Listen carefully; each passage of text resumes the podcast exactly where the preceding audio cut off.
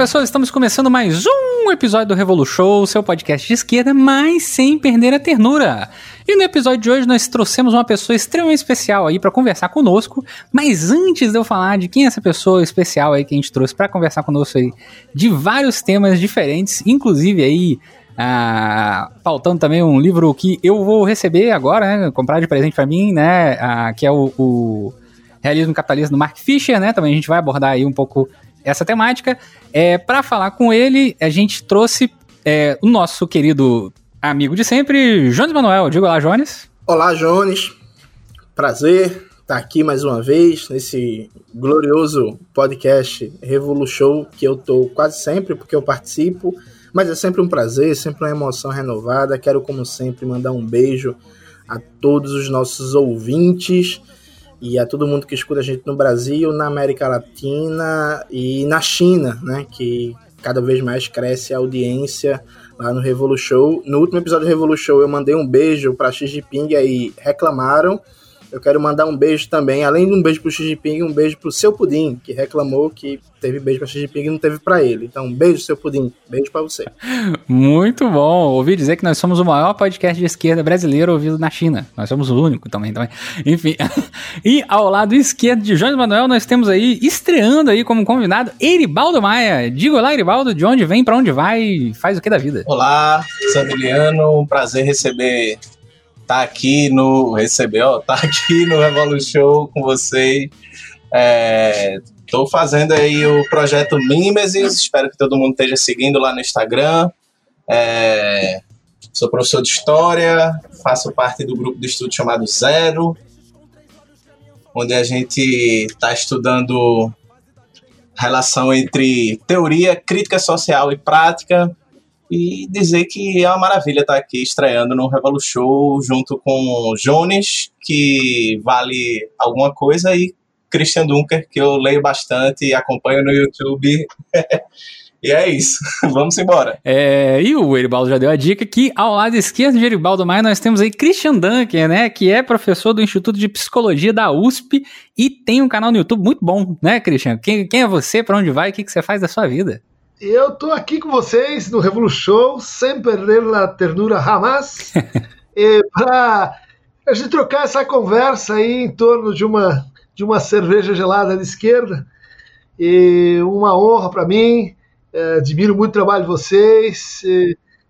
é hora da gente por a conversa em dia. E a gente veio aí para conversar de o, tudo um pouco, na verdade, né, nesse podcast sobre uh, a atual conjuntura, né, uh, esse livro também do Mark Fisher, né, que é o realismo capitalista e batemos um papo interessantíssimo também sobre a, uma área aí que Christian Dunker e Eribaldo Maia falam bastante, né, na medida do possível, que é a psicanálise e outras maldades dessa área aí da profissão. Então, gente, para começar esse bate-papo aí, eu queria perguntar assim, é, Jones Manuel, eu. tudo é Jones Manuel. O que, que você tem para nos falar aí hoje sobre esse negócio que, de psicanálise, de, de de Mark Fisher? O que está acontecendo? Não, veja, a primeira coisa é que quando a gente anunciou que o Christian vinha para o Revolution, apareceu uma pergunta, né? Muita gente pediu para eu perguntar, que aparece muito, que é se é possível compatibilizar a psicanálise com o marxismo. E é uma questão muito polêmica, embora a gente tenha já uma larga tradição de marxistas que se utilizaram da psicanálise enquanto um instrumento analítico, um instrumento crítico de compreensão da realidade nas suas diversas dimensões, né? Penso, por exemplo, é impossível falar da teoria da ideologia do Louis Althusser sem falar da influência que teve o Lacan na, na, no debate que o Althusser faz da ideologia, ou então do próprio Herbert Marcuse, seu clássico livro Eros e Civilização, Aqui no Brasil, o Mauriase, por exemplo, é, faz uma conexão muito boa de, com, do marxismo com a psicanálise e por aí vai. O próprio Fanon né, tem um diálogo ali muito rico do, do Fanon com a psicanálise, mas existe sempre uma polêmica, e eu acho que a gente poderia começar daí, que é vários marxistas criticaram a produção do Freud, dentre outras coisas, considerando que ela expressa um caráter ahistórico, né? Que o Freud, seguindo a linha de alguns intelectuais é, chamados de burgueses, pensa a subjetividade, a psique humana no capitalismo de maneira reificada, tirando a sua historicidade e pensa nessa subjetividade no capitalismo como se fosse uma espécie de subjetividade eterna, né? na sua forma, na sua estruturação. O próprio Lukács tem um, um uma crítica famosa que ele escreve em 22, A Psicologia de Massas, do, do Freud, é, o livro do Freud, Eu e a Psicologia de Massas, em que o Lukács fala que o grande problema da obra é que, pra, para o Freud, as massas do Império Romano, os exércitos franceses na Revolução Francesa, as massas camponesas na Idade Média, todos eles têm a mesma dinâmica, a mesma explicação, não existe a particularidade do sujeito social analisado. E aí o que eu queria que o Christian começasse debatendo né, essa polêmica da relação entre psicanálise e marxismo e essa crítica de que a psicanálise teria uma constituição por essência histórica que não consegue pensar a historicidade concreta dos sujeitos, das subjetividades, de acordo com as épocas, os modos de produção, a forma de produzir e reproduzir a vida, como diria o, o, o nosso amigo Marx. Então, eh, querido Jones, essa é uma conversa eh, que tem pelo menos 120 anos. Né? Uma conversa que, pela sua própria historicidade, mostra que alguma coisa pode estar acontecendo ou vai acontecer a partir dessa relação entre a psicanálise e, e o marxismo, vamos dizer assim. Né? É, uma, uma palavra que você usou, né, quer dizer, compatibilizar. Quer dizer, será que a gente poderia assim juntar uma coisa com outra? Esse foi uma das uh, dos programas iniciais uh, da chamada esquerda freudiana.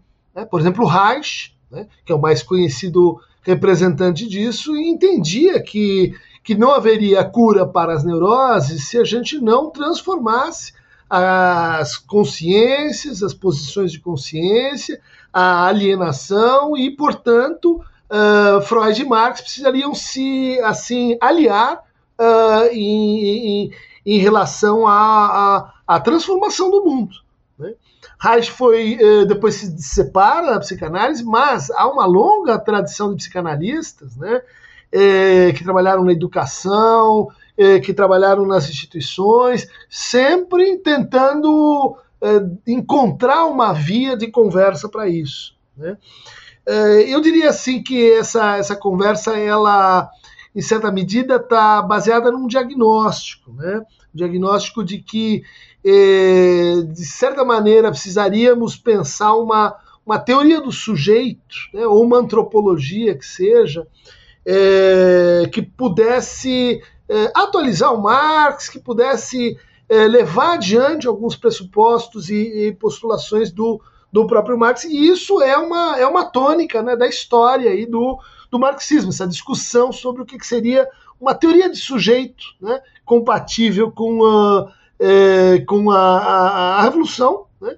é, e que não fosse é, apenas né, do sujeito enquanto uma entidade coletiva, né, a classe como sujeito, mas é, também é, que tocasse os indivíduos. Né? Que teoria de, de sujeito poderia ser ao mesmo tempo uma crítica da forma indivíduo. Bom, a psicanálise se candidatou para isso, né? a partir da hipótese do inconsciente, a partir da hipótese da crítica do eu, né? da crítica do, de como os processos de individualização se deram na modernidade, é, havia, vamos dizer assim, essa, essa, essa candidatura. Né? E, bom, do lado da, da, da, esquerda, muitos foram os que objetaram uh, essa, essa possibilidade, dizendo, não, eh, por exemplo, o Bakhtin, né? É, psicanálise é uma, uma uh, ciência juda, judaica e, e, e, baseada na biologia, que recusa a história, né? Acho que o, o Lukács, ele, ele aproveita um pouco essa, essa, essa linha de argumentação, né? Mas, no fundo, primeira resposta para isso, né? Poderia dizer assim, eh, mas o Freud tem uma teoria da história. Assim como o Freud uma, se apoia numa certa antropologia. Né? E essa teoria da história, é, ela, ela vai aparecer aqui e ali é, como uma teoria baseada no conflito. Né? Isso não é tônico, se a gente considera né, o conjunto das concepções sobre o tempo, sobre o vir a ser, sobre a historicidade do, do, do humano. Então eu diria assim, talvez a gente não precise de uma compatibilidade, tá? Mas uh, o, o, mais rico uh, seja assim uma, uma certa conversa tensa entre Freud e Marx, uma conversa que eh, consiga produzir assim avanços, modificações, mas eh, não um casamento perfeito, sabe? Um casamento imperfeito é de onde vem, eu acho, as melhores, os melhores desenvolvimentos nessa matéria. Por exemplo, né? O Adorno vai eh, pegar a conceitografia da psicanálise, justamente seguindo essa, essa ideia de crítica do, da, da forma indivíduo, dizer, olha, a, a, psicanálise ela, ela traz elementos críticos importantes, né? a noção de pulsão, por exemplo, a noção de, de recalcamento, ela tem conceitos assim que vale a pena, mas a prática é uma alienação sem fim. Né? É, se você pegar um Habermas, que é um continuador dessa conversa na escola de Frankfurt, ele vai dizer quase o contrário. Né? Dizer, a psicanálise, é, enquanto teoria, ela tem suas limitações, mas enquanto prática, enquanto clínica, ela é um exemplo perfeito da minha ação, uh, uh, da minha teoria da ação comunicativa. Né? É, e isso vale também para o Althusser. Né? A, a, a relação do Althusser com Lacan, ela ela é, justamente vai ver lá no Lacan uh, uma teoria do sujeito, né, o estágio do espelho, dizendo, isso eu importo, isso eu quero para mim. É, o resto, uh, bom, fica aí com você, Lacan, fica aí com Badiou, fica aí com Didier, fica aí com os, com os herdeiros dessa conversa. Né? Então, uh, eu diria, respondendo aí a tua questão, Jones, eu diria que esse debate ele ele está seriamente atravessado pela questão assim teoria e prática né, pela questão praxis. Né? Como é que se juntam essas duas coisas, uh, talvez num horizonte comum de transformação. Muito bom. Eribaldo? Grande, Zamiliano. Se você quiser fazer alguma intervenção, Não, com certeza. É, eu vou nessa linha de Jones, né, para aproveitar o gancho da pergunta de Jones, para perguntar uma outra questão que geralmente aparece muito é, entre jovens marxistas que estão iniciando a formação, que é, enfim, né, Christian junto com o Lattes FIP e também no trabalho dele sempre pensa uma interlocução muito forte entre sujeito e, e sociedade, né? Saindo dessa dicotomia, né, que a psicanálise busca retirar, né, essa ideia de indivíduo e sociedade como parte todo, né, mas uma relação mais ligada a um particular com o universal, né? E por isso que a clínica, de alguma forma, expressaria, né, seria uma forma, uma forma de tocar o social né, através da clínica. E aí a gente vê, por exemplo, vários estudos como o que vocês estão fazendo, ligando, né, fazendo crítica social, é, diagnóstico de época, por assim dizer, pela via do sofrimento psíquico. Né? E minha pergunta vai, vai muito direto. O que a gente ganha né, em termos de potência crítica teórica indo nessa direção, né, de analisar sintomas de sofrimento, analisar um mal-estar de época, para a partir disso tentar construir uma teoria crítica da sociedade capitalista. Quais são os nossos ganhos teóricos a partir disso? É, principalmente se, se a gente pegar aqui, obviamente, né, você pega o Capital de Marx, é um livro que ele está analisando o capitalismo num, num, grau de abstração muito elevado, e há elementos de universalidade no capitalismo, mas também há elementos de mudança. Né? O capitalismo analisado por Marx hoje já não é exatamente igual, e isso provocou um, uma, novas modalidades de sofrimento. Né? Então, como a gente pode ver esse ganho de potencial crítico através da análise do sofrimento, do mal-estar. É, é, acho que retoma um pouco a, a questão do Jones sobre a historicidade do sintoma. Né? A gente pode olhar para a psicanálise, é uma, uma, uma, uma, teoria, vamos dizer assim, que, que pensa o sintoma fora, fora da sua historicidade. É, mas se a gente olhar por um, por um outro lado, né, o, o, próprio sintoma é uma patologia da história. Né? É, uma, é uma história que, por exemplo, não consegue se reconhecer a si mesma. É, é um capítulo censurado. É uma palavra que não pode ser dita. É um conflito que não pode ser posto. Ou seja, há ali na teoria do sintoma uma teoria da história, e essa teoria é compatível, vou voltar à palavra, com vários elementos da, é, da concepção marxista. Né? O, uma, grande, uma grande aproximação nesse sentido foi feita pelo próprio Lacan, quando ele enigmaticamente declara assim: olha, quem inventou o sintoma não foi Hipócrates, não foi Claude Bernard, não foi Bichat, não foram, não foram as pessoas aí da, da história da medicina, mas quem inventou o sintoma foi o Marx. Você fala, como assim? O Marx? Mas uh, nós estamos nesse negócio aqui de tratar a histeria, a melancolia, e o que, que o Marx teria que ver com isso? Né? Eu acho que ele eh, pensou exatamente um conjunto assim de homologias que a gente tem entre o, entre o sintoma e, eh, vamos dizer assim, tentando decifrar essa, essa, essa afirmação. Né? Vamos dizer assim, bom, um, todo sintoma, ele decorre de uma divisão, de uma divisão subjetiva, de um conflito, de forças antagônicas eh, no sujeito e entre o sujeito e o outro. Bom, o, o Marx sistematizou eh, com a mesma palavra, né, a ideia de divisão social do trabalho. Né? A divisão social, a divisão do sujeito. Mesma coisa, mas talvez não são, mas não é a mesma coisa, mas talvez haja aí uma, uma homologia. Por exemplo, quando a gente analisa um sintoma, ele é sempre uma forma de alienação alienação do desejo. Um desejo que se realiza sem saber que está se realizando. Um desejo que é percebido como, como estranho. Um desejo que é, que é, que é produto meu, mas que eu não, não, não reconheço como meu. Ou seja, isso é básico, inclusive na formação dessa disciplina pré-psiquiátrica, que é o alienismo. Né? Alienismo é Pinel de um lado, Hegel do outro. Né? É teoria da alienação ali na, na nascente. Né? Então, todo sintoma é alienação. Poxa, Marx inventou, né? ah, ah, ou, ou, desdobrou, é, fez novos aportes, a teoria da alienação.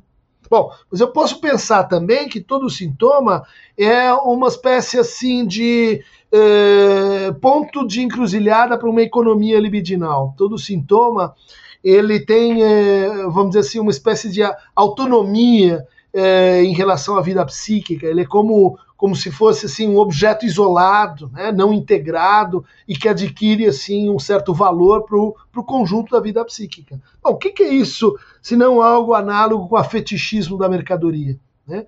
O sujeito goza com o seu sintoma porque ele, ele produz uma mercadoria na forma fetichista que ele não reconhece mais. Né?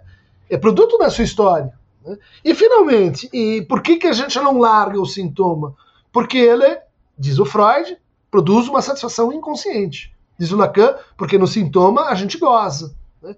E, e, o gozo é uma espécie assim de, de satisfação reificada e, e sujeita a processos que o próprio Lacan diz são homólogos da mais-valia, que é o mais de gozar. Resultado, você tem quatro pontos de convergência entre a noção de sintoma e a teoria marxista. Por isso ele inventou o sintoma gente vai dizer assim. Isso ajuda a gente a entender contradições sociais, isso ajuda a gente a entender é, é, o conflito de classes? Talvez. Desde que a gente retraduza, elabore né, uma categoria que talvez uh, possa, possa oscilar melhor de um, de um lado para o outro, que pelo menos lá no Lattes FIP, mas em outros, em outros autores também a gente vai encontrar, que é a noção de sofrimento. Né? A noção de sofrimento ela é social ou individual? A noção de sofrimento é biológica ou é, ou é, é, é cultural? Né? A noção de sofrimento é universal ou ela é particular de cada, de cada momento? Né? Então, uh, por exemplo, voltando à questão do, do, do, do, psicologia de massas. O Freud fala, de fato, que as massas, ele critica o conceito de massa, mas ele critica o conceito de massa, criticando indiretamente duas massas artificiais, que são exército e igreja. Ele critica o conceito de massa, dizendo assim: olha, o problema do conceito de massa é que ela vai, é, nos, indispor, vai nos dispor a um líder. Né? Um líder em relação ao qual a gente vai ter uma relação de alienação. Então, se a gente depura a ideia de massa, tentando procurar dentro dela a ideia de classe e distinguir a massa da classe, e, e, e intervir entre ambas, talvez a noção de grupo, eh, o Freud se torna uma potência, vamos dizer assim, que concorre para o campo crítico. Ô, ô, ô, Christian, deixa eu insistir um pouco nesse debate, Porque na primeira pergunta que eu fiz, você respondeu pela chave também do problema da praxis, né? E tem uma, um, uma coisa que sempre me, me angustiava. Eu tive uma, uma ex-companheira que ela era da psicologia, né, próxima adepta da sociocrítica, e aí eu sempre comentava com ela que eu acho interessante como a psicologia sociocultural, as abordagens de, de, de psicólogos, é, de pensadores soviéticos, comunistas de maneira geral, que estão nessa linha, são muito interessantes para análise da realidade, só que eu tinha dificuldade de visualizar uma clínica, uma prática clínica nelas.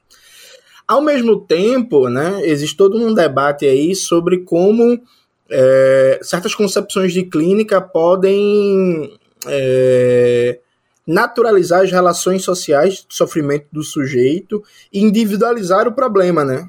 É, funcionar como elemento de individualização, retirando do, do, aquele adoecimento, aquele sofrimento como expressão também das condições concretas materiais que aquele sujeito vive e é socializado. E aí, recentemente, estava assistindo uma palestra do Davidson Faustino, né, que é um estudioso muito bom de Fanon, e vem fazendo um debate sobre a clínica em Fanon. E a relação de como Fanon pensa a clínica, enquanto, por assim dizer, usando palavras minhas, dando Davidson, uma dupla dimensão. Né, a clínica enquanto um, um, um, tratamento, por assim dizer, ao adoecimento, ao sofrimento, mas também a dimensão da praxis enquanto elemento de cura, né, um elemento de enfrentamento ao problema. E aí isso perpassa é, é, quase toda a produção do Fanon durante a Guerra de Resistência é, na Argélia, e no Condenados da Terra ele coloca alguns casos que ele acompanhou, né, enquanto psiquiatra, e ele relata processos de, de cura a partir também do engajamento político na frente de libertação nacional.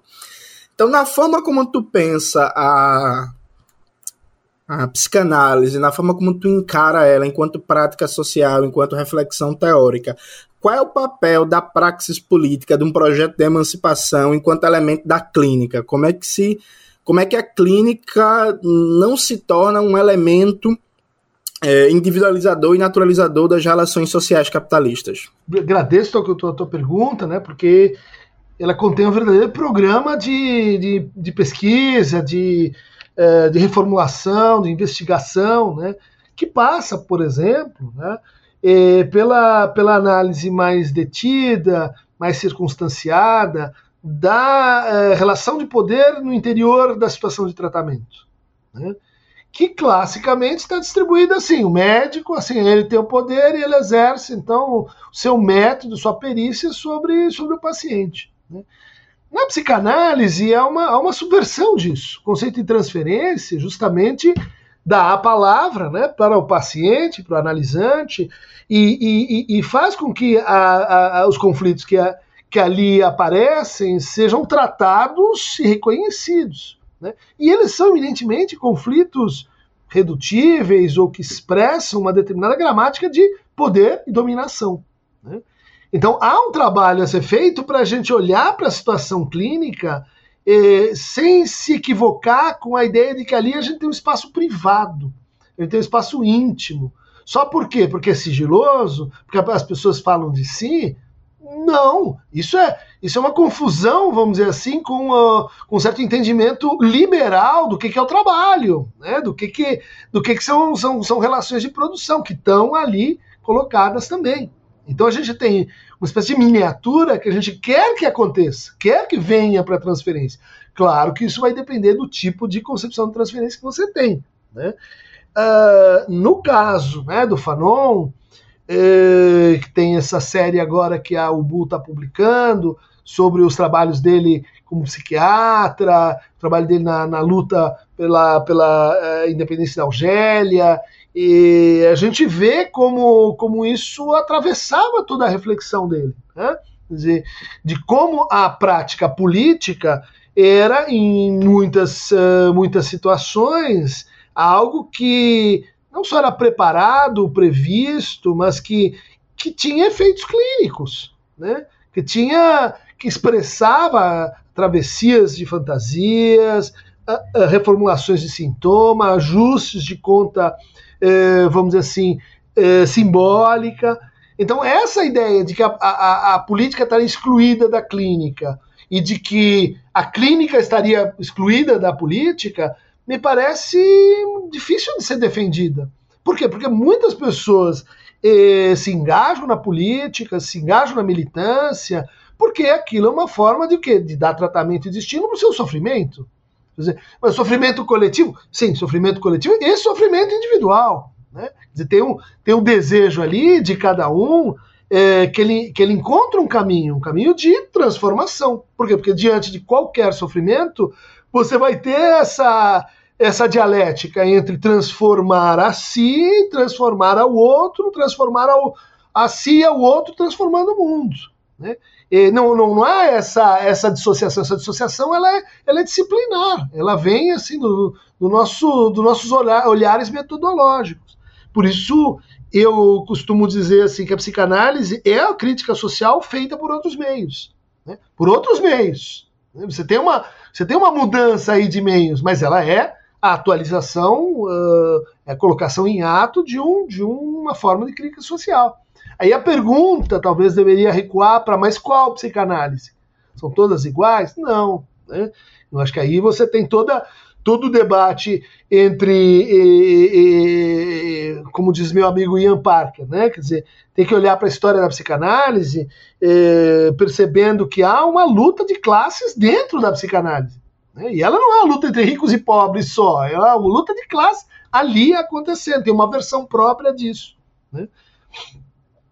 Uh, último, último tópico que você, levantou é, remete, eu acho que é o seguinte: é, existe uma, uma, uma certa tensão né, com, a, com, a, com o conceito de clínica, porque ele seria médico, portanto biológico, e excessivamente individualista. Né? É, eu diria que é, a gente tem como, como grande adversário, como uh, uma espécie de correlato da, da, da, clínica a educação. Muita gente diz assim, não, mas esses processos eles se transformam pela educação das pessoas, né? não não uh, pela reformulação da relação de sofrimento que elas têm. Né? Tudo bem, que aí nós entramos num campo que é, mas que concepção de educação você tem também. Mas em geral, é, a gente vai ter aí a ideia de que a educação ela poderia assim é, desalienar as consciências, ela poderia desmascarar as ilusões. Isso é importante e decisivo. A psicanálise entra eh, de, depois disso, dizendo assim: mas você desmascara as ilusões e as pessoas, eventualmente, vão dizer assim: eu quero continuar com elas, eu quero me manter na, na minha ilusão, eu quero me manter na minha fantasia. Ou seja, essa política que se desdobra num projeto e um programa de, de desvelamento de consciências, ela, ela é bastante limitada. Né? Não sei o que, que o Jones acha disso. O Jones que tem experiência com educação, vem dos cursinhos e tal. Eu concordo plenamente. Eu fico pensando, Christian, é, que, enfim, tem vários psicanalistas que estão fazendo um, trabalho de tentar tirar um pouco a psicanálise, a clínica psicanalítica dessa áurea meio elitista que se formou, né? É, um pouco, né? Essa, essa luta de classes interna à psicanálise, como tu vem falando, né? Aqui em Recife é interessante que tem um grupo de, de pessoal que, a, que atua muito nos CAPS, né? É, e que vem da psicanálise, que está tentando trabalhar a psicanálise e tal dentro dos CAPS. E é bem interessante, principalmente do Ulisses Pernambucano, né? Que é um antigo, um antigo manicômio, né? Aqui.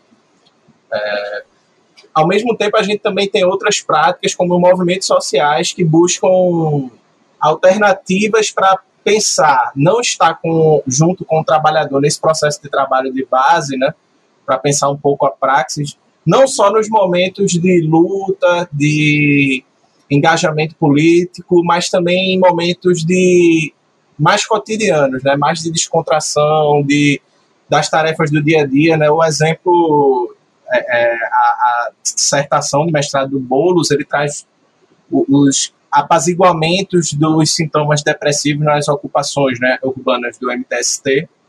E ele mostra justamente, eu acho que é no livro Reinvenções da Intimidade, que você fala da, das dimensões né, da gramática de sofrimento. É, E, e uma, uma das coisas que o Boulos coloca é justamente como as pessoas que participam das cozinhas comunitárias elas terminam trocando é, é, experiências de sofrimento do dia a dia, sofrimentos muitas vezes sociais, né, por falta de direitos, de reconhecimento social, de, de opressões identitárias, de explorações econômicas, etc. Mas também sofrimentos ligados à dinâmica do desejo, da, da família, etc., né, da parte mais íntima. E no processo que essas pessoas estão conversando na, na, na, no momento que estão trabalhando na cozinha, elas terminam criando uma coesão, né? É, e me parece um pouco que e criar espaços também de zonas, vamos dizer assim, de compartilhamento do sofrimento, da experiência do sofrimento, é, pode ser uma alternativa interessante para pensar como a clínica toca no social e também como você pode fazer clínica por outros meios, né? Se é possível pensar também por essa chave. É justamente por aí que, que novas relações estão, se formando, né? E, tanto por, pelo fato de a gente ter alguns movimentos sociais que, que historicamente acolhem a psicanálise, como por exemplo o movimento da luta antimanicomial, né? Quanto pelo fato de que a gente tem emergindo no, no Brasil algo que é assim assemelhado ao movimento social, que são as clínicas públicas de psicanálise, né? E, como a da Praça Roosevelt, como a da Vila Itororó, aqui em São Paulo, mas que a gente tem notícia, né? Se espalharam pelo Brasil, pelo, do interior do Rio Grande do Sul, Goiás, no Pará, é, em Natal, a gente tem os psicanalistas indo assim, literalmente para as ruas, né? E, tipicamente levam cadeiras de praia, né, se sentam no lugar público, colocam cartaz, ou então aquilo vai se tornando sabido naquele, naquela comunidade e escutam. Né, escutam as pessoas, e aí a gente discute que reformulações técnicas, eh, estilísticas são necessárias para que, que isso ocorra. Né? Quer dizer, eh, do outro lado, a gente vai ter essas experiências como a, as cozinhas coletivas, né, cultivadas aqui, que, pelo menos em São Paulo, eu tenho acompanhado um pouco, né, pelo movimento Sem Teto, é, e menos conhecido é o fato de que o, o MST-ST é, possui brigadas de saúde mental, né? Ou seja, essas, essas brigadas elas não são só uma forma de assim eh, solidariedade em ato para que eh, as ocupações eh, e as pessoas que estão nas ocupações suportem condições muito adversas de vida, né? de segurança alimentar, de segurança habitacional. Né?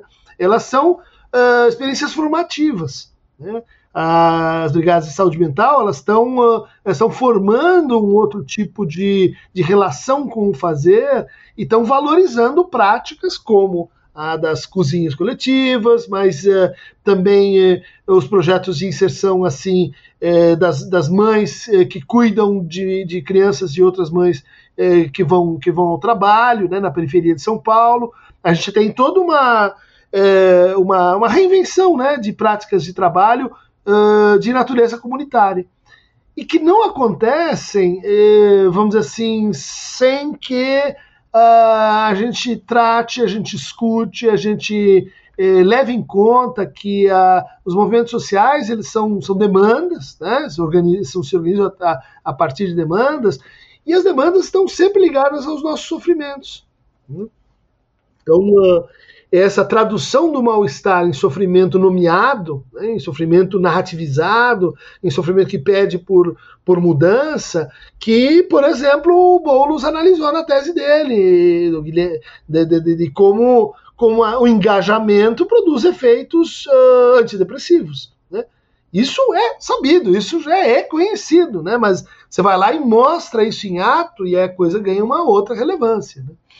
Ô, ô Christian, eu quero entrar naquele texto que tu publicou no blog da Boitempo por uma esquerda que não odeia o dinheiro. Isso. Que esse texto, quando saiu, não sei se você acompanha a internet, muita gente gostou e muita gente lhe xingou. Uhum. Né? Muita gente ficou emputecida da vida.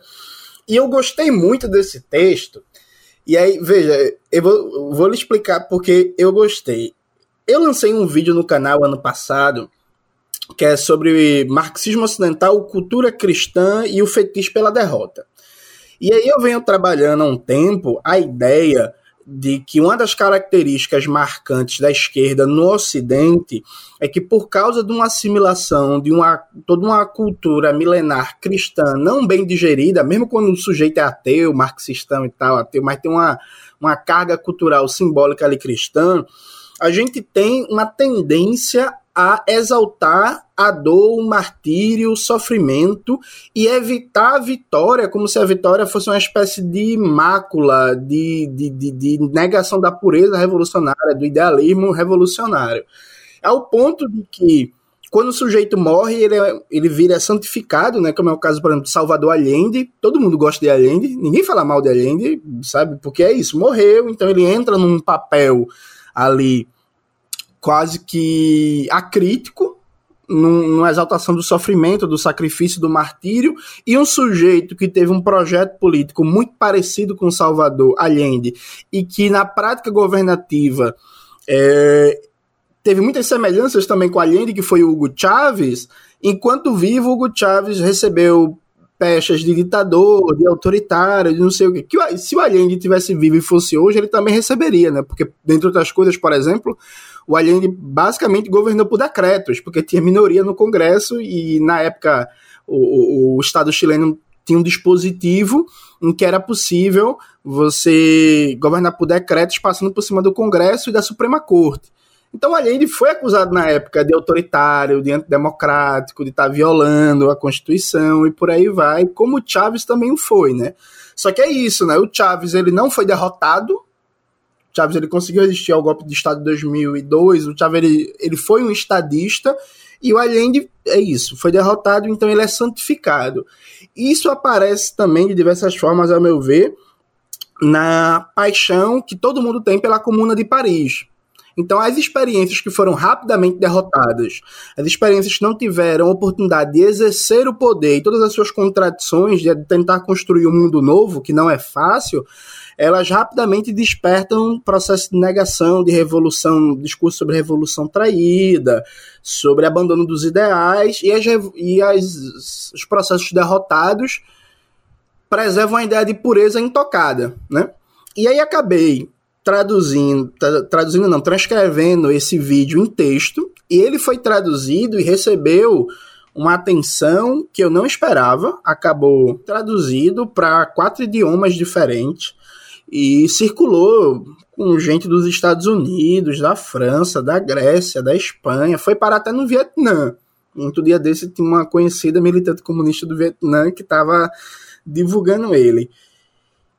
E o diagnóstico expresso ali, dessa coisa desse, desse culto pela derrota, pelo martírio, muita gente concordou, de vários países. E aí me fez pensar que talvez o problema seja muito mais amplo do que eu imaginava. E eu li aquele teu texto, dentre outras coisas, como uma espécie de crítica a esse papel do sofrimento, da resignação, da vítima, é, da negação do gozo, enfim, dessa coisa de uma espécie de apologia permanente da derrota.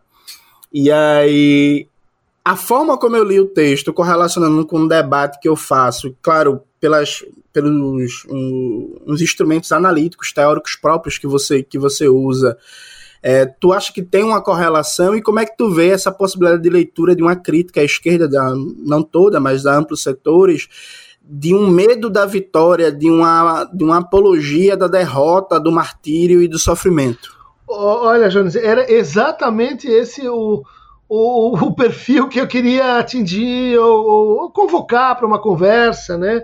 É, assim, criticamente. E esse texto, ele tá, ele tem uma eminência parda nele, que eu não, acabei não, não, uh, não, não colocando, é, que é um antropólogo chamado Graber que é um cara que estudou escambo, né? E ele tem um texto dizendo assim: olha, existe um mito, né, por uh, que, que, que, que habita e atravessa Adam Smith, mas também é, algumas teorizações marxistas, que é a ideia de que no começo existia uma vida social sem dinheiro em que as coisas elas eram trocadas, né? sem que houvesse um, uma função específica do dinheiro, e o nascimento do dinheiro estaria então associado com o, com o nascimento do capitalismo, né? o surgimento dos bancos, o, o crédito e assim por diante. E esse texto dele é, é, é incrível, porque ele vai lá com, com, com dados antropológicos e isso é uma mentira. Né? Isso não é verdade. Você, você tem uma, uma função exata do dinheiro, sei lá, conchas e etc. E essa ideia de um escambo puro de coisas é uma ideia, inclusive, é, que, que vai levar a gente o quê? As coisas que circulam independente das pessoas. É uma ideia antimarxista. Né? É, bom, uh, peguei isso aí para também falar com o nosso momento, assim, com a, e com a representação que a esquerda acabou assumindo voluntária ou involuntariamente, foi instrumentalizada contra a gente, não sei se eu posso dizer assim, de que uh, existiria assim, um ódio ao dinheiro, de que, uh, como está falando, né, a, a esquerda cultivaria um, uma espécie de uh, gosto pelo sofrimento, pela derrota, né? É, que, enfim, nenhum futuro poderia ser pensado assim imediatamente, nenhuma transformação é possível, se acasalando com o que tem de pior no, no, no, no, na retórica neoliberal de melancolização do poder. Como diz o Mark Fisher, é mais fácil você imaginar o fim do mundo, ecologicamente falando, do que o fim do capitalismo. Né? Dizer, isso tem que ver com uma certa é, pactuação da esquerda com, é, com essa é, retórica do, da impossibilidade, né? E o, no meu entender, é, no caso brasileiro, isso ficou aí na pior, porque essa série que você foi mostrando, né? Passa do que você falou, né? Do fetiche pela derrota, tem um pé no cristianismo, que passa pelo sofrimento. O sofrimento não muda ninguém. O sofrimento por si, ele pode tornar as pessoas muito piores do que elas já são. A questão não é o sofrimento, a questão é o que você faz com o sofrimento. Né? Quando você começa a fetichizar o sofrimento, isso é o balão de ensaio para um afeto que, no meu entender, ele não funciona muito na política é, que, que transformativa, que é a culpa. Né? No Brasil, esquerda e direita acabaram se acasalando em torno de, bom, vamos então linchar culpados e vamos atrás dos culpados e, e, e nós estamos unidos no mesmo afeto, né? Usando a ideia do, do meu amigo Vladimir Safato do, do circuito dos afetos, a gente fechou o circuito em torno da culpa e daí da culpa para o ódio, daí, bom, a, o que a gente já sabe. Quer dizer, qual que é a nossa parte nesse latifúndio, né? É, voltando ao Mark Fisher, a gente parou de lutar para ganhar. Né? A gente a gente entra para figurante, a gente entra para, bom, vamos diminuir é, as perdas, a gente entra para defesa do social. Super legal defesa do social, mas defesa do social ainda é defesa, né? não é ataque. Cadê o nosso ataque? Né? É, onde é que nós estamos indo para cima né, daqueles que, que têm os meios de produção? Onde é que nós estamos indo para cima do 1%? Onde é que nós estamos indo para cima vamos dizer assim, com uma política mais, mais afirmativa, né? É, de que tem coisas que, que, que precisam mudar e precisam mudar já. Né? É, acho que a gente acabou entrando nesse papo liberal, né? que o Mark Fisher também associa com, o, com essa burocratização da saúde mental, que é, que é, que é, que é o, o, o, sofrimento como, como matéria-prima para o capitalismo. O capitalismo descobriu que o sofrimento é, é, é, um grande produto, né? E vamos vender antidepressivo, e vamos vender técnicas de coaching, vamos vender, enfim, a administração do seu sofrimento, e se você quiser, a gente vende também do sofrimento coletivo. É, aí tem que ter, eu acho que uma, uma, uma política de, de confrontação. Porque nessa área, né, estamos falando de cultura, estamos falando de, de discurso, nessa área a gente tem condição de, de, de enfrentar de igual para igual, se não em posição de vantagem. Por quê? Porque o que essas pessoas fizeram nos últimos 40 anos deu errado. Hoje está todo mundo tomando tudo quanto é bomba e os índices de depressão, ansiedade, dependência química só sobem. Ou seja, ah, os Estados Unidos investiram 20 bilhões de dólares em pesquisa de uh, medicação e neurociência e o retorno nos indicadores de, de, de, diminuição do sofrimento das pessoas de sintomas mentais foi zero. Ou seja, tem um engano aqui, tem um, tem um golpe sendo dado a céu aberto. Né? Mas, bom, é mais fácil você empacotar o sofrimento na moda, na, na, na, na no discurso neoliberal e, e, exercer o sofrimento sobre o outro dentro do mundo do trabalho. Esse é o, o que a gente tentou fazer nesse livro aí sobre o neoliberalismo como gestão do sofrimento psíquico. Né? Tentou descrever o neoliberalismo como uma, como uma, uma gestão que faz o quê? Que, que diz aqui vamos demitir 20% independente do resultado, para quê? Para todo mundo ficar com medo. Isso é o quê? Isso é engenharia para administrar sofrimento nas pessoas. Ah, você bate palma e acha isso super legal porque você vai ser mais produtivo. Não dá. Não dá e é fácil você desmascarar essa essa política né, de produção de sofrimento para aumentar desempenho. Ô, ô, ô Christian, antes de passar para Eribaldo, deixa eu só insistir nesse debate, porque eu tenho um amigo que é, que é psicólogo, marxista do partido lá no Rio de Janeiro, o Vasilencas, o Alexandre, uhum. e o Alexandre vem fazendo um debate que ele causa muita polêmica, que ele fala que um dos elementos do processo de, de gestão do sofrimento psíquico e da forma como o neoliberalismo encara esse sofrimento é também criar um processo quase que for como uma redoma de vidro, né, que assume muito uma forma no discurso do gatilho, que é o que aparece na internet. Uhum. Então há uma ideia meio que como se o sofrimento fosse um elemento que fosse a expressão ontológica do sujeito, a pessoa se caracteriza pelo adoecimento dela. Então, ah, eu sou depressivo, uhum. ah, eu sou bipolar, ah, eu sou borderline. Isso aparece como primeiro elemento, e aí parece que a, a, a, o discurso gira em torno de você adaptar toda a realidade discursiva, as relações mais imediatas, a que a pessoa não potencialize aquilo, não numa relação de empatia e de, de, de, de uma relação coletiva de tentar modificar é, é, as relações sociais, mas numa relação de meio que naturalizar aquilo ali. Quase que como um.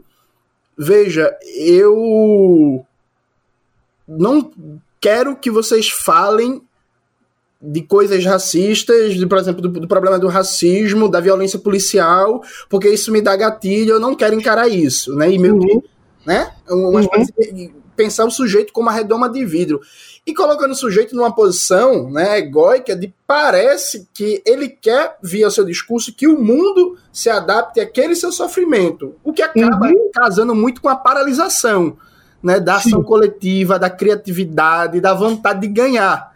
Né? Então uhum. você pensa essa política que na prática é uma não política. Se você for pensar em última instância, ela assume a forma gerencial, é só um gerenciamento uhum. que está ali. Uhum. Exato. Não, a gente não estaria muito conciliando com isso.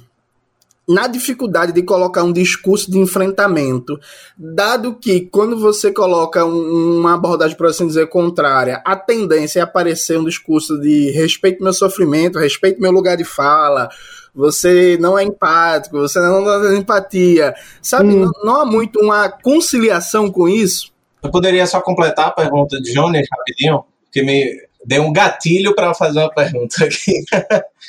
né, porque é, na última conversa que a gente teve lá no Mimes, Dunker, não sei se tu lembra que, que eu falei da, de, da síndrome de BoJack Horseman, né? Tipo, é esse processo mais ou menos parecido com o que o Jones falou, né? De uhum. o neoliberalismo vai criando redes identitárias é, onde você vai se identificando com o seu sofrimento e aí você, tipo, cria um, uma espécie de paradoxo, né? Ao mesmo tempo que o neoliberalismo ele funciona no seu modelo de acumulação por uma gestão do sofrimento, ou seja, ele precisa criar essa esse receio do, do da flexibilização de, de uma sociedade instável para poder você funcionar, ou seja, o indivíduo com medo de ficar para trás, de se, de se tornar um perdedor, ele vai produzir ao máximo é, até se esgotar, né?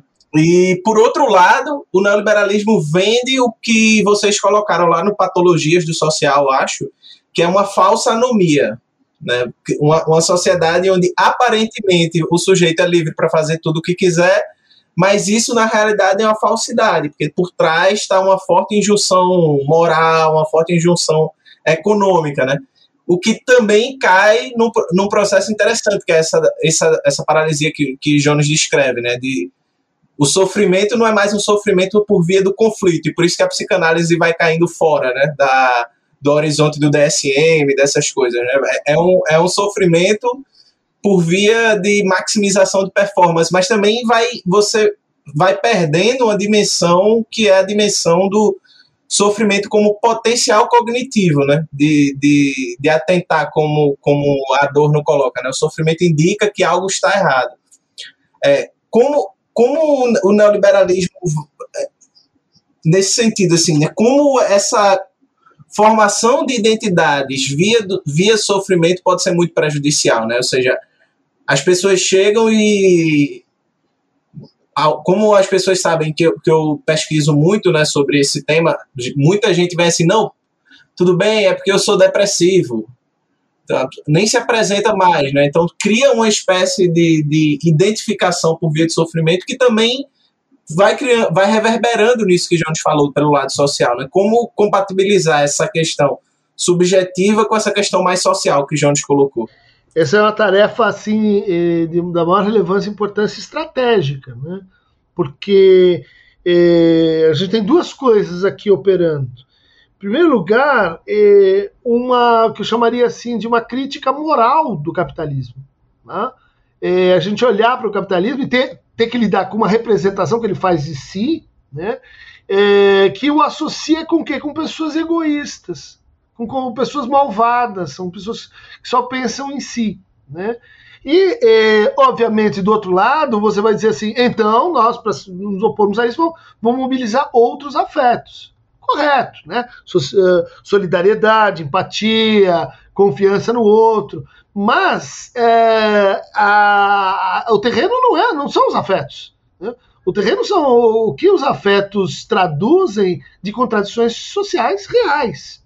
E esse é o segundo ponto que o, o, o neoliberalismo conseguiu é, vender, vamos dizer assim, para a gente, é, que não há conflito.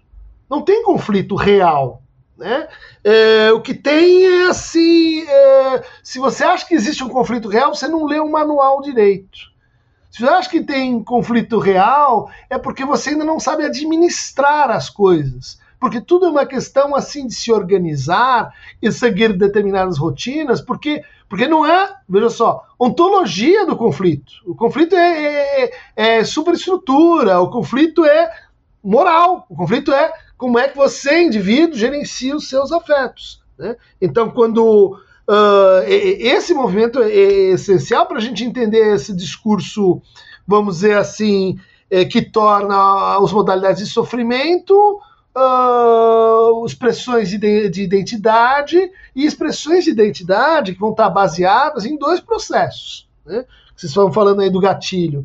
Um é assim: se não pode existir conflito, né? se todo, todo lugar em que eu encontrar um conflito eu vou dizer assim, tem uma coisa errada aqui, o que, que eu faço quando eu tenho um conflito comigo?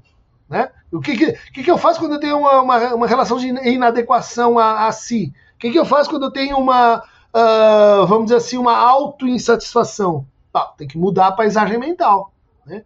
Eu, tenho que, eu tenho que sair do desconforto e criar-me uma espécie assim de, de correção mecânica daquilo que eu estou sentindo. Por quê? Porque eu vou dizer que aquilo que você está sentindo é errado sentir errado sentir, por exemplo, raiva, errado sentir inveja, errado sentir ciúmes, que é a pior política que pode haver do ponto de vista clínico para os afetos. Não tem nenhum afeto errado. Não tem nada errado nessa história. É, é que destino que você faz, o que você faz com aquilo que, que te causaram, né? Só que do outro lado, quer dizer, não pode ter conflito, porque de si a si é, você assim é uma empresa autotransparente, né? Então não tem conflito dentro da empresa. É só de uma empresa com outra. E quando você pensa na, na, na realidade, o que você vai ter é uma cultura, que eu tentei chamar de cultura de condomínio. Né? Se tem contradição e conflito na realidade, é porque você não pôs o muro no lugar certo. Você não pôs o síndico no lugar que devia. Você não criou o regulamento, você não, você não burocratizou e administrou esse conflito de tal maneira que ele, que ele esteja rendendo a seu favor. Né?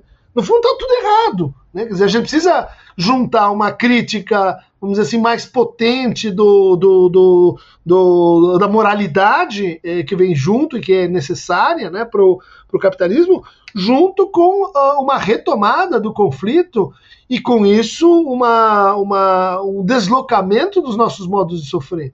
A depressão é correlato disso, porque, a depressão não é, em tese, clinicamente, um sintoma derivado de conflitos é um, é um sintoma derivado de assim inibição, intensificação, né? Ou seja, não conflito real, conflito tomado no, no plano, vamos dizer assim, do que, que é o conflito para mim. E aí a gente chega no que o Jonas estava tava lembrando. Quer dizer, essa palavra eu não gosto, então você não usa essa palavra. Por quê? Porque o que vale é o conflito para mim, a minha auto-verdade. Isso são maneiras de recusar o conflito real. A gente precisa reconhecer de novo que o conflito não é não é com você, amigo. Não é que estão te perseguindo, nem esse é o ponto de vista sobre a coisa. O conflito está na coisa, o conflito está ali, no, na, na realidade. Ô, ô, ô, Christian, dentro dessa chave de leitura, há poucos dias atrás eu participei de um debate com o Vladimir Safatli e o tema era violência revolucionária no pensamento de Carlos Marighella e dos Panteras Negras, né? E e o Safata, ali no final do debate, a gente chegou numa convergência que um dos grandes problemas da nossa esquerda é uma negação moral e um, um, um, uma espécie de quase que choque ético em debater a violência revolucionária. E isso tem, tem uma dimensão mais paradoxal ainda quando no Brasil você tem um processo de radicalização da extrema-direita, que é cada dia mais violenta, né, em todas as suas dimensões simbólicas, físicas, o que você imaginar. O empresário que organizou o jantar do Bolsonaro com os outros empresários, ele deu uma entrevista para a Folha de São Paulo no dia seguinte, e ele fala assim: não, eu defendo a gente começar a vacinação quanto antes, porque meu, o meu funcionário morre, eu tenho que colocar outro para trabalhar. Isso dá um trabalho danado. A gente está perdendo muito a nível econômico. Além das mortes, é claro. Aí no final da, da, da, da, da resposta, ele, aí lembrou, né? Deu aquele delay. Eita, tenho que falar das mortes. Mas o problema para ele é que tá morrendo o funcionário e tem que trocar. Isso dá muito trabalho, né? Aumenta o trabalho do RH, não sei o que e tal. Esse é o problema para ele. Né? Então, até, é, até no plano discursivo, eles estão dizendo assim: ó, vocês morrerem, sabe? Não é só fazer morrer, é fazer morrer e desdenhar e debochar, sabe? E do lado de cá, a gente, ao mesmo tempo que assume em alguns momentos um certo ódio de classe, por assim dizer, no, no primeiro momento que aparece, por exemplo, um Lula de volta ao jogo, a gente entende, não, é, tem que conciliar mesmo, porque pelo menos a gente para de apanhar tanto, começa a apanhar um pouco menos e tal. E aí que sem debater é, é, é, é, tática eleitoral, nem, nem, nem é essa a questão. É a ideia de como rapidamente todo aquele ódio de classe expresso e todo aquele reconhecimento da violência cada vez mais radical da extrema-direita e de pensar alternativas de, de, de respostas políticas à burguesia, como rapidamente ela some de cena, né? E aí, dentro dessa, dessa problemática, me parece que se encaixa muito o debate que o Mark Fisher faz, entrando diretamente né, no, no realismo capitalista, porque o Mark Fisher ele faz tem, tem alguns elementos que eu acho muito interessantes, porque é, o Mark Fisher ele chega assim, olha, esse negócio da, da paixão, do, do, do prazer, do fetiche pela horizontalidade em si, para si, da, essa coisa de uma democracia ampla de base, o Mark Fisher dá um exemplo. Oh, se eu tivesse que enfrentar um exército bem dirigido, organizado, disciplinado, e um exército que vai fazer uma assembleia a cada movimento, eu ia preferir enfrentar o segundo. Eu ia, eu, ia, eu ia preferir enfrentar o segundo, porque é isso. Então, o, o Mark Fisher, em vários momentos, ele fala assim: a gente tem que pensar concretamente para vencer e sem se apegar a, a, a valores abstratos a priori, de criar uma interdição, uma barreira moral de debater coisas que são necessárias para a gente vencer, para além dos problemas que, que isso possa ter do, do plano ético. A gente não estaria preso né, nessa, nessa chave de uma barreira moral, de uma barreira ética e aí de um certo moralismo, o que impede esse debate sobre violência revolucionária, não importa o que aconteça no Brasil, o que impede também um debate sobre radicalidade da esquerda, não importa o que aconteça no Brasil, e, e a gente está sempre preso nisso e um eterno retorno. de tudo que acontece, não importa, a gente não consegue mudar a chave de leitura, a chave de ação política, porque tem esse, essa interdição e essa crise de imaginação política. Eu até usei um termo, o Eribaldo me ajudou nisso no texto que eu escrevi, de a castração da imaginação política. A gente está proibido de pensar além porque por causa dessas, dessas, nossas barreiras que foram impostas e que o Mark Fisher traz várias respostas de como a gente recuperar a imaginação política. Né? O tema da violência me parece ser outra dessas inversões que a direita conseguiu fazer, se apropriando de pautas que eram da esquerda, pasteurizando elas, devolvendo numa chave que as pessoas não conseguem mais reconhecer, né? Porque de certa maneira a o problema da violência é quem é que diz o que é violência. De que lugar você está, como você coloca, né, como você enquadra. E aí é uma guerra de, de discurso, não é uma guerra só de narrativa, é de discurso mesmo. Né? Porque, de certa maneira, é, um pouco assim como a esquerda que odeia o dinheiro, é, ela não está prometendo enriquecimento, ela está perdendo para as religiões neopentecostais, pensionalistas, do milagre. Por quê? Porque é, você vai oferecer o quê? Uma, uma perspectiva de futuro baseada no sofrimento e na resistência e na defesa. Bom, do outro lado tem alguém dizendo assim: vamos nos reunir, vamos pro, nos proteger e vamos prosperar. Ou seja, esse discurso ele precisa de um, ele precisa de uma resposta. Né? Dizer, o que, que você tem para oferecer eh, em vez disso? A mesma coisa aconteceu com a, com a violência. Né? Quer dizer, a gente tem uma, uma tradição de denúncia da violência, a gente tem uma tradição de denúncia uh, uh, contra a homofobia, a gente está se organizando em termos da, da luta antirracista, a gente está se organizando, uh, e, enfim, em uma série de pautas, e daí chega a direita e diz o seguinte: ah, é? Vocês vão me chamar de violento? Pois eu sou mesmo. E daí a gente fica paralisado. É como se o nosso golpe fosse ser violento, você é violento. E, e, e, e, nós estamos diante de um interlocutor que pega isso e diz: Eu sou homofóbico mesmo, qual é o problema? Eu sou racista mesmo, eu vou deixar morrer mesmo, como você falou aí, empresário, né? É, tentando corrigir, mas, mas ele nem precisaria. Se ele fosse assim, um pouco mais pretensioso politicamente, ele não faria essa correção. Por quê? Porque é um discurso que está dizendo: vamos, vamos matar, vamos deixar morrer. E o que, que a gente tem para dizer do outro lado? Não violência. Violência não é boa. Violência é verdade. A gente tem uma tradição pacifista que não, que não quer resolver a coisa pela, pela violência, mas a gente se deixa engrupir por assim definições ideológicas de violência, totalmente ideológicas, né? E isso é violência, assassinato em massa de jovens de periferia não é violência, porque não mostra, não é visível, isso não é violência. Né? Ah, bom, para a gente se reposicionar na luta, o Mark Fisher fala reaprender o vocabulário bélico, reaprender a, a retórica da guerra, reaprender que, que a violência ela tem que ir para o julgamento da história. Né? Então a gente vai, vai ocupar uma, um, um, uma, um teto que não está não tá ocupado, e daí a gente discute o que, que é violência. Depois de ocupar, não antes. Né?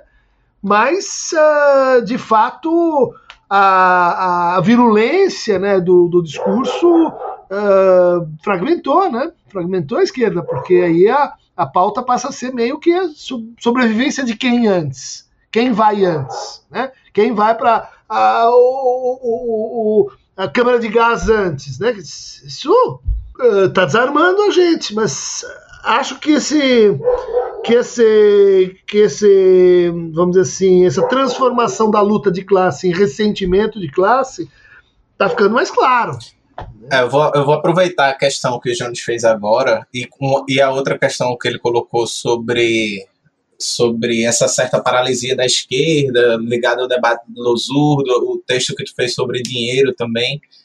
Enfim, e trazer. Eu acho que tem. É, é, Fischer coloca né, dois pontos de cooptação, por assim dizer, que o capitalismo faz a partir dos anos 70, né, com, com a ascensão do neoliberalismo, que é uma cap capturar né, o desejo, a demanda de desejo que havia em latência, né, ou seja, uma, uma certa demanda de autenticidade, de criatividade, de uma autonomia maior dos indivíduos, em contraposição à sociedade muito disciplinar, enfim, demandas que por si só não, não são. poderiam ter sido cooptadas é, pela esquerda, né, vocalizadas de outra forma, mas o neoliberalismo astutamente capturou essas demandas e, e deu uma resposta a elas, até vocês colocam isso também no Patologista Social, né, deu uma resposta mercadológica. Né? Então, se vocês querem identidades flexíveis, o mercado está dando a vocês todas as identidades flexíveis, né? Então você vê todo um mercado de produtos que a moral burguesa não comercializava até um certo tempo, né? Então você tem uma identidade mais fluida, né? Por assim dizer, né? A, a publicidade, as peças de publicidade, né? Também são prova disso, né? É, por outro lado, a gente também tem uma capturação da imaginação política, como vocês estavam colocando, né? principalmente na, ao meu ver, com dois pontos, né? Um ponto é, ligado, mais explícito, né? Que, que é ligado à, é, à ascensão dessa terceira via, né? Então, uma, uma, esquerda que deixa de fazer uma política mais radical para se limitar a dar formas humanas ao neoliberalismo, né? É, então vem toda uma, uma, uma linguagem da esquerda ligado a a gente pode fazer uma política mais progressista nos costumes, mas a gente tem que se preocupar com a, com a governança, né? Essa, esse vocabulário bem típico da, da gestão neoliberal de Estado, né? É, essa boa governança, etc. Né? E por outro lado, também eu acho que tem uma chave que eu, eu acho é, é, Nancy Fraser, Egg, naquele livro Capitalismo em Debate, uma conversa na teoria crítica, elas falam de uma crítica estética, né? Que, que ao meu ver lembra um pouco a ideia de Zizek de ultracrítica, né? De uma esquerda que começa a criticar tudo, ou seja, se apega 100% a uma, a uma aposta puramente negativa da política, né? É, é só fazendo crítica, crítica, crítica, e qualquer possibilidade de uma imposição é vista como autoritarismo, totalitarismo e etc. Né? Então você fica apenas criticando qualquer tipo de política mais institucional, ou então qualquer tipo de modelo de organização partidária ou de coletivos mais coesos e fica pensando só numa só criticando qualquer tipo de ação política, né? uma crítica pela crítica. É, como, como a gente poderia des, é, é, usar também né, para desbloquear essas formas de captura usar as próprias demandas né, do, do, neoliberal, do neoliberalismo, né, como a gente fazer esse diagnóstico, né, de capturar as demandas que o neoliberalismo gera e não conseguem atender, assim como ele fez com a sociedade disciplinar, né? Acho que a gente está perdendo uma, uma oportunidade, né? É, porque uh, é, é, próprio do e definidor, né? É, do discurso neoliberal, aqui definido como, enfim, herdeiros da, da escola austríaca, né? É, o Milton Friedman, Gary Becker, Hayek, von Mises, né? Porque eu acho que tem um, tem um problema também no, na localização dos nossos inimigos, né? Nem todo, nem todo capitalismo é neoliberal, né?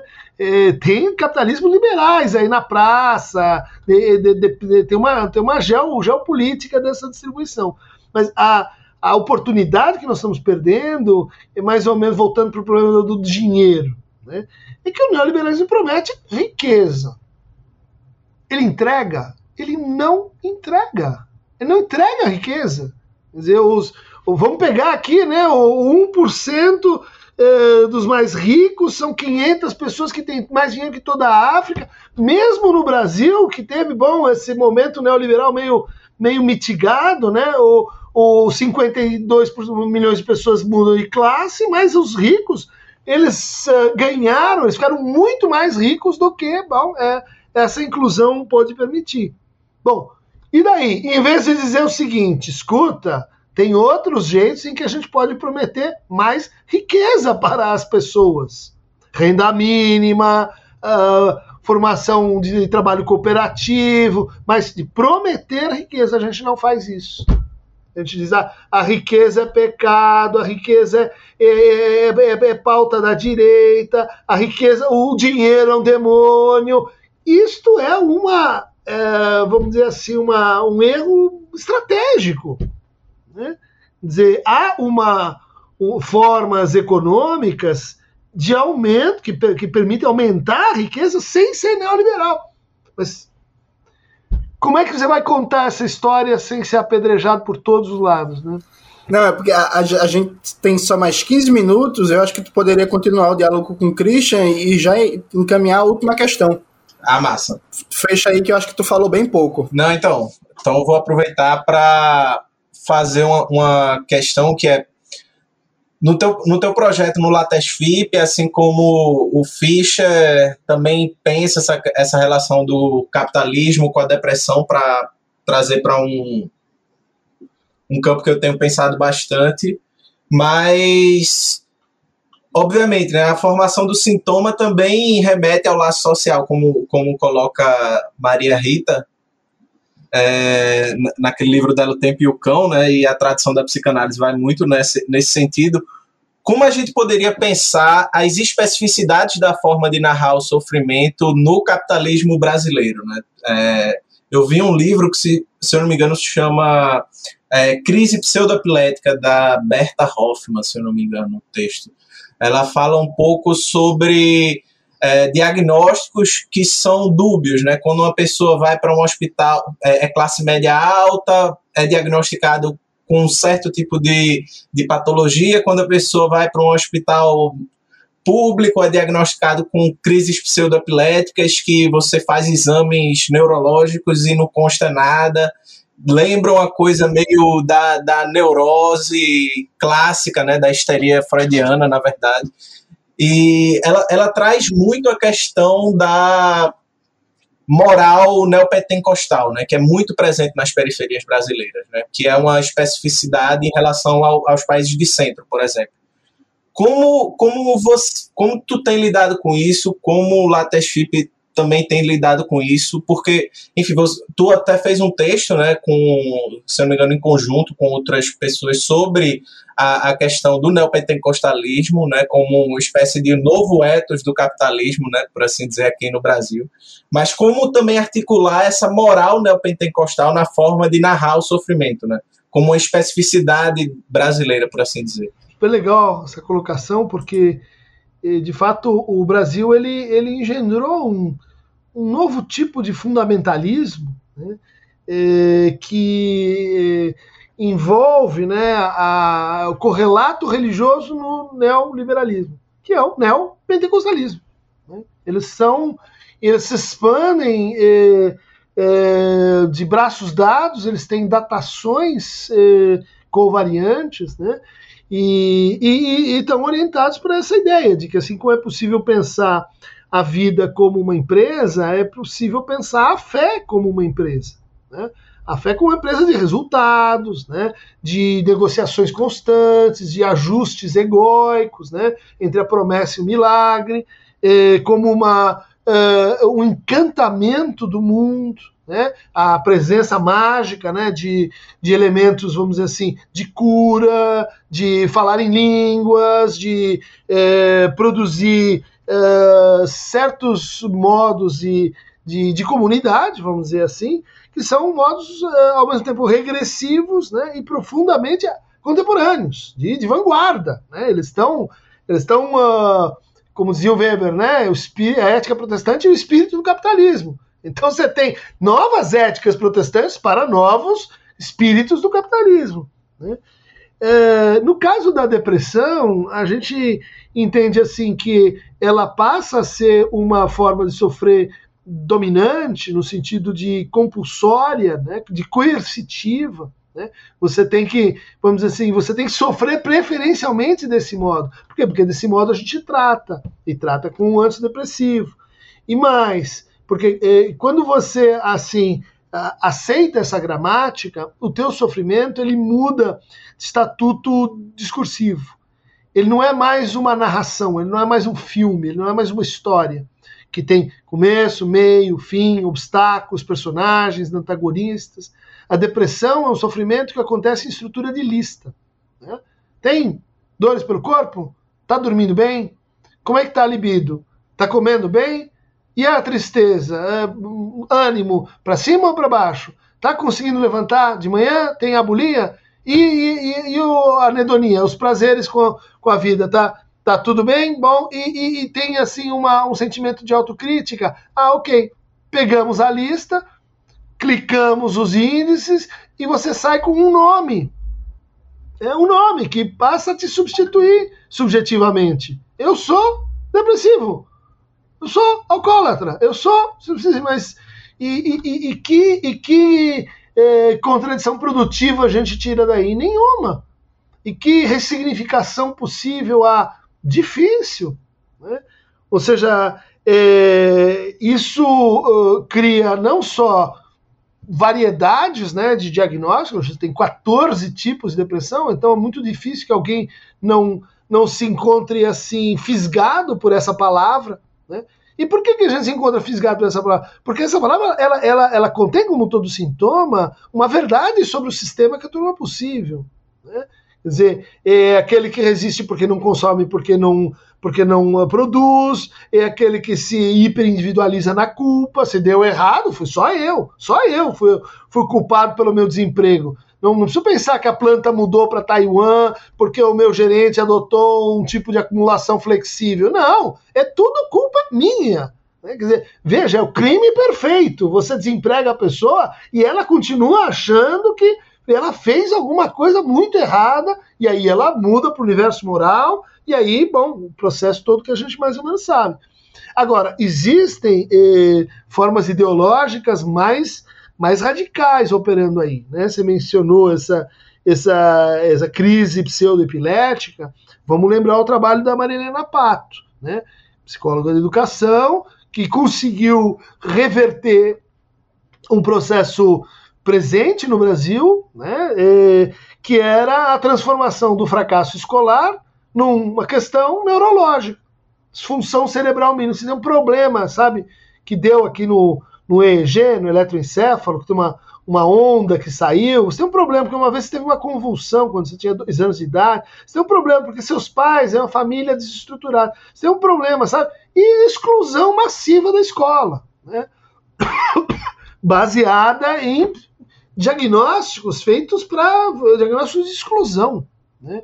É, bom, a gente teve um processo agora de inclusão nas escolas, de cotas nas universidades. Então, uh, uh, esse processo ele ele, ele tá, ele tá sendo tensionado de tal forma a produzir aí novos diagnósticos, vamos prestar atenção para excluir, né? para dizer, olha, é, a gente tem mais uh, mistura, a gente tem mais equidade, né? Mas uh, quem é que nós vamos pôr para fora? Bom, aí pode ser pela, pela como se diz no, nos Estados Unidos, né? O pipeline from school to jail.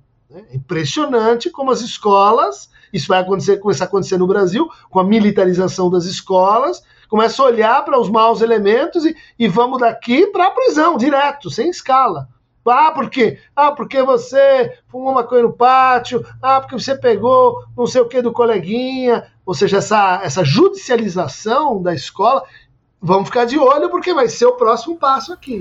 Perfeito, Christian. Eu acho que a gente chegou no, no limite, falta 8 para as 9. Tu tinha falado do limite até 9. Eu acho que a gente também já é, conseguiu esgotar todos os temas que a gente tinha pensado. Só ficou de fora o, o, a pergunta que eu ia fazer sobre é, esse debate decolonial e a psicanálise, mas a gente fica deixa essa, esse debate para outro momento. Então é isso, né? Como o Jones falou aí, a gente já tem aí um bom tempo de gravação é, com uma temática tão boa. O ouvinte aí quase não ouviu minha voz, né? Porque eu tô aqui, né, para ouvir mais mesmo o Dunker e o Eribaldo e o próprio Jones, né? Só para fazer aquela mediação e fazer a gravaçãozinha da semana, né? É, então, uh, antes da gente finalizar, vamos passar aí para o comissariado de comunicação e propaganda desse lindo e maravilhoso podcast.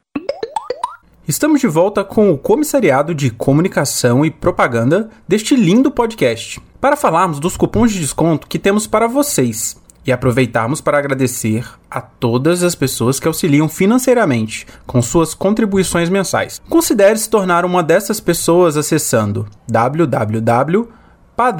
www.padrim.com.br barra Revolution ou pelo seu aplicativo do PicPay. Nossos amigos da Lava Palavra mantêm o cupom REVOLUSHOW que dá 10% de desconto nos livros deles. Já a editora Expressão Popular nos agraciou com o cupom REVOLUSHOW, que dá 15% de desconto em todos os livros publicados por eles. E falando em Expressão Popular, vocês já conhecem o clube do livro deles? Dê uma olhadinha aí no link que deixamos para vocês. Garantimos que a seleção desse mês está nada menos que show. A Revolustore continua com desconto de 20% em todos os seus pôsteres com o cupom Revolution 20. A Lutas Capital mantém seus 10% de desconto em mais de 16 livros listados aí em nossa descrição do podcast com o código Revolution 2020 07. Finalmente, temos os cupons de sempre com 15% de descontos nos livros da editora Baioneta, 10% de desconto nos livros da editora Ciências Revolucionárias, 10% de descontos em todas as camisas da camisa crítica, 10% em todas as camisas da veste esquerda. Todos esses descontos e seus cupons estão aí no seu feed ou na postagem deste episódio. Voltamos no Comissariado de Comunicação e Propaganda, este lindo, maravilhoso podcast, essa comuna virtual que é o Revolution, ouvido no Brasil, na China, no Vietnã, pela Luna. Oi, abraço Luna, é, e por muitas outras pessoas que estão por aí nesse mundo virtual maravilhoso, é, para a gente fazer a nossa finalização aqui dessa gravação, que foi nada menos que show. Então eu vou passar a palavra aqui para nosso querido Eribaldo Maia para fazer aí as suas considerações, depois vou passar para Christian e para nosso querido João Emanuel queria agradecer, né? Agradecer a Jones, a Zamiliano, a Larissa, todo mundo que faz parte do Revolution, João, Diego, enfim, todo mundo. É, foi maravilhoso estar aqui para conversar sobre um tema que eu adoro com Christian, que eu leio bastante, enfim, a influência no, no, no que eu venho estudando e dizer a todo mundo que, tá, que vai assistir esse episódio que espero que vocês gostem, porque foi massa demais. Valeu aí. Muito bom. Christian, se você quiser aproveitar esse momento aí para é, divulgar, né? O Eribaldo acabou. Gente, pra quem não sabe, tá? Aproveitar aqui fazer isso. O Eribaldo tem um curso aí com o pessoal da classe esquerda, dá uma olhada lá sobre Hegel.